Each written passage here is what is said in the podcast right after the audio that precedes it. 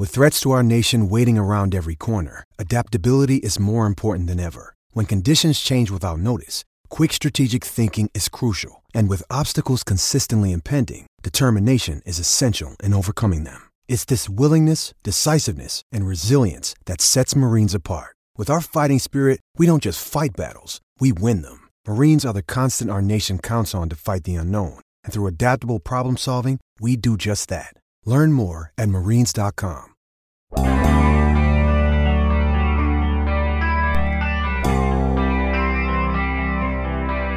who stood out? Who looks good? That's the question everybody's always got whenever there's an off-season workout of any kind, whether it's something as light as OTAs or something as yeah, I mean at least somewhat meaningful like minicamp. Who stood out? I've got one name for you, and boy, does it matter. Good morning to you. Good Tuesday morning. I'm Dan Kovacevic of DK Pittsburgh Sports. This is Daily Shot of Steelers comes your way every weekday morning if you're into hockey and or baseball. I also offer up daily shots of Penguins and Pirates. James Pierre is the name. Not everyone in the nation is even going to know who that is.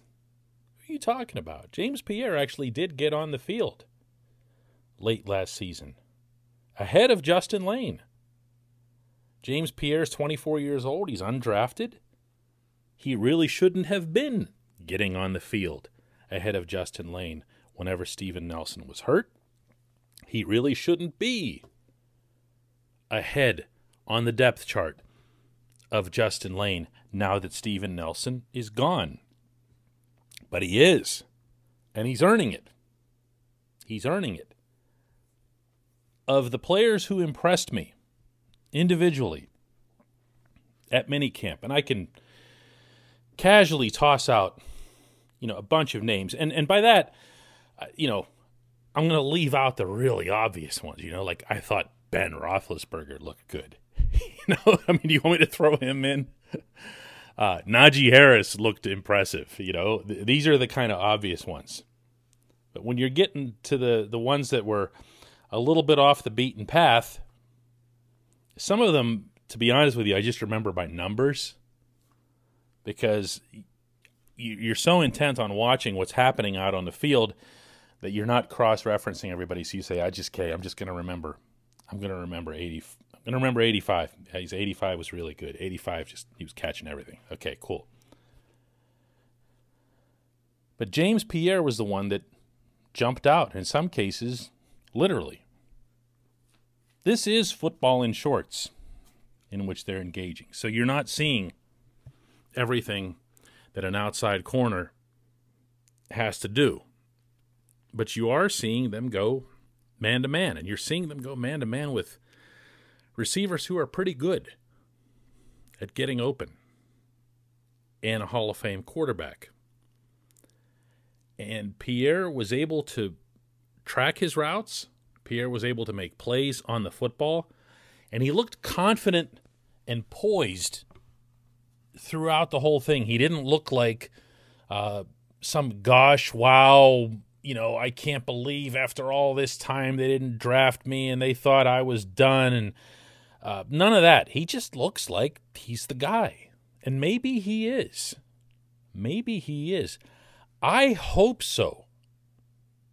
Because I can't say this often enough. I don't believe for a second that Cam Sutton is going to be bouncing inside and outside. I think there's going to be circumstances in which he's used outside. Maybe there's a certain opponent, uh, someone the coaches feel he could match up with out there, and you'll see some semblance of a dual role. But as Joe Haden said himself, uh, that's not easy. I mean, it's a different ball game on the inside. You know, those are little slot receivers. The route trees are totally different. It's a whole lot of different, just timing and stuff like that. But uh, with Cam Sutton, I mean, he's been one of the he he just that's what he does. You know, he's just a great inside and outside guy. That was at minicamp. I, I'm completely with Joe on this. I respect that Cam wants to do both. I respect that in part his reasoning for that is, you know, he increases his own value by being able to show that he can do both. But I don't believe for a second that it's what's best for the football team. The Keith Butler defense demands of its outside corners legit island coverage. That's exactly what it sounds like for those of you who don't know the football jargon. It's just you and that other dude you're covering on an island, and you'd better do your thing because you're not about to get help. If you do get help, it's probably going to be from Minkah Fitzpatrick, and I don't want any more than you want, any more than Keith Butler wants, for Minkah and his talents to be wasted by doubling up somebody deep downfield. Minkah's infinitely more valuable if he's making his own independent reads and making plays on the football, making that Minkah magic happen. The moment you see Minkah start doubling guys downfield, especially if it's on the non Haden side, you'll know that this defense is about to have a very different look and a different feel to it, and I don't mean that in a positive way. So, the apparent rise of Pierre matters as much as anything that's happened this offseason. And again, to stress this part, late last regular season, because this part isn't new. Pierre was getting these reps ahead of Layne. Now, Layne can still come in and do his thing and win the job and whatever else here, but there's no question here and if there was, Mike Tomlin did away with it in his pre draft press conference when this subject came up, and he acknowledged that Pierre had outperformed Layne. And he didn't say it in any disappointed tone. He didn't say it as if, like, wow, we can't believe the undrafted guy is outperforming the drafted guy because they just don't think like that. If they did, they wouldn't have had Mike Hilton on the field ever. Or Ramon Foster or any other number of guys who go undrafted. Happens all the time. You have to keep an open mind. The Steelers, to their credit, have done that with Pierre. I hope they let it play out like that. Keep going here.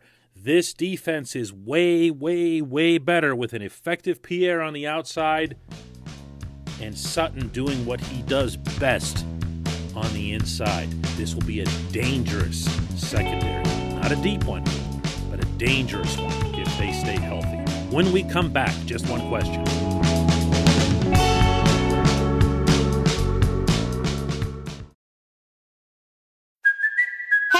Kaley Cuoco for Priceline. Ready to go to your happy place for a happy price? Well, why didn't you say so? Just download the Priceline app right now and save up to 60% on hotels. So, whether it's Cousin Kevin's Kazoo concert in Kansas City, go Kevin, or Becky's Bachelorette Bash in Bermuda, you never have to miss a trip ever again. So, download the Priceline app today. Your savings are waiting.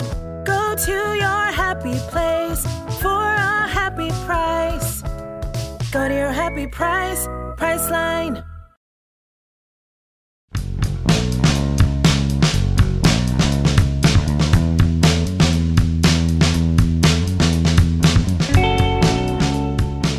Welcome back. It's time for Just One Question, and that's always brought to you on this program by the personal injury law firm of Luxenberg, Gardner, Kelly, George. They represent people who are hurt in car accidents, who need assistance with workers' comp, who filed medical malpractice claims. LGKG is how the law firm goes by. They've been AV rated, which is the highest rating a law firm can receive for legal ability and ethics in the Commonwealth of Pennsylvania. LGKG has offices in Cranberry, Newcastle, Beaver Falls, Butler, and Ellwood City. Learn more about them at lgkg.com or by calling 888 842 5454.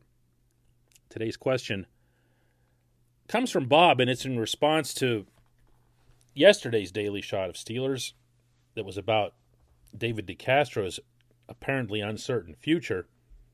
Bob says, it would be harsh, but couldn't the Steelers just cut DeCastro and use the cap savings to sign the younger Trai Turner? I suspect they would try to get DeCastro to retire so everyone could save face, but as the ruthless say, it's not personal, it's just business. Well, to start off with a little bit of a correction here, Bob, the last thing DeCastro would want to do is to retire, whether it's to save face or anything else, because he'd give up everything. like he's due $14 million. he's not just going to retire. There'd have to be something that's worked out.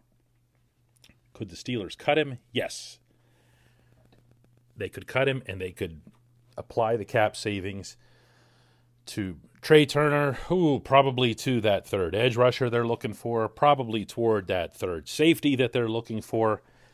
And you would think that that would make them a better team. Maybe, but maybe not. And that's where this gets a little squirrely because this offensive line has four positions right now that have been decreed by the head coach to be open left tackle, left guard, center, and right tackle.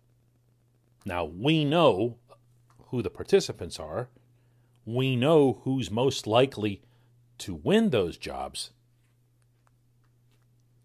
But the fact that four of the five are open and that the one that isn't open is DeCastro's tells you how strongly they feel about not wanting him back, but needing him back.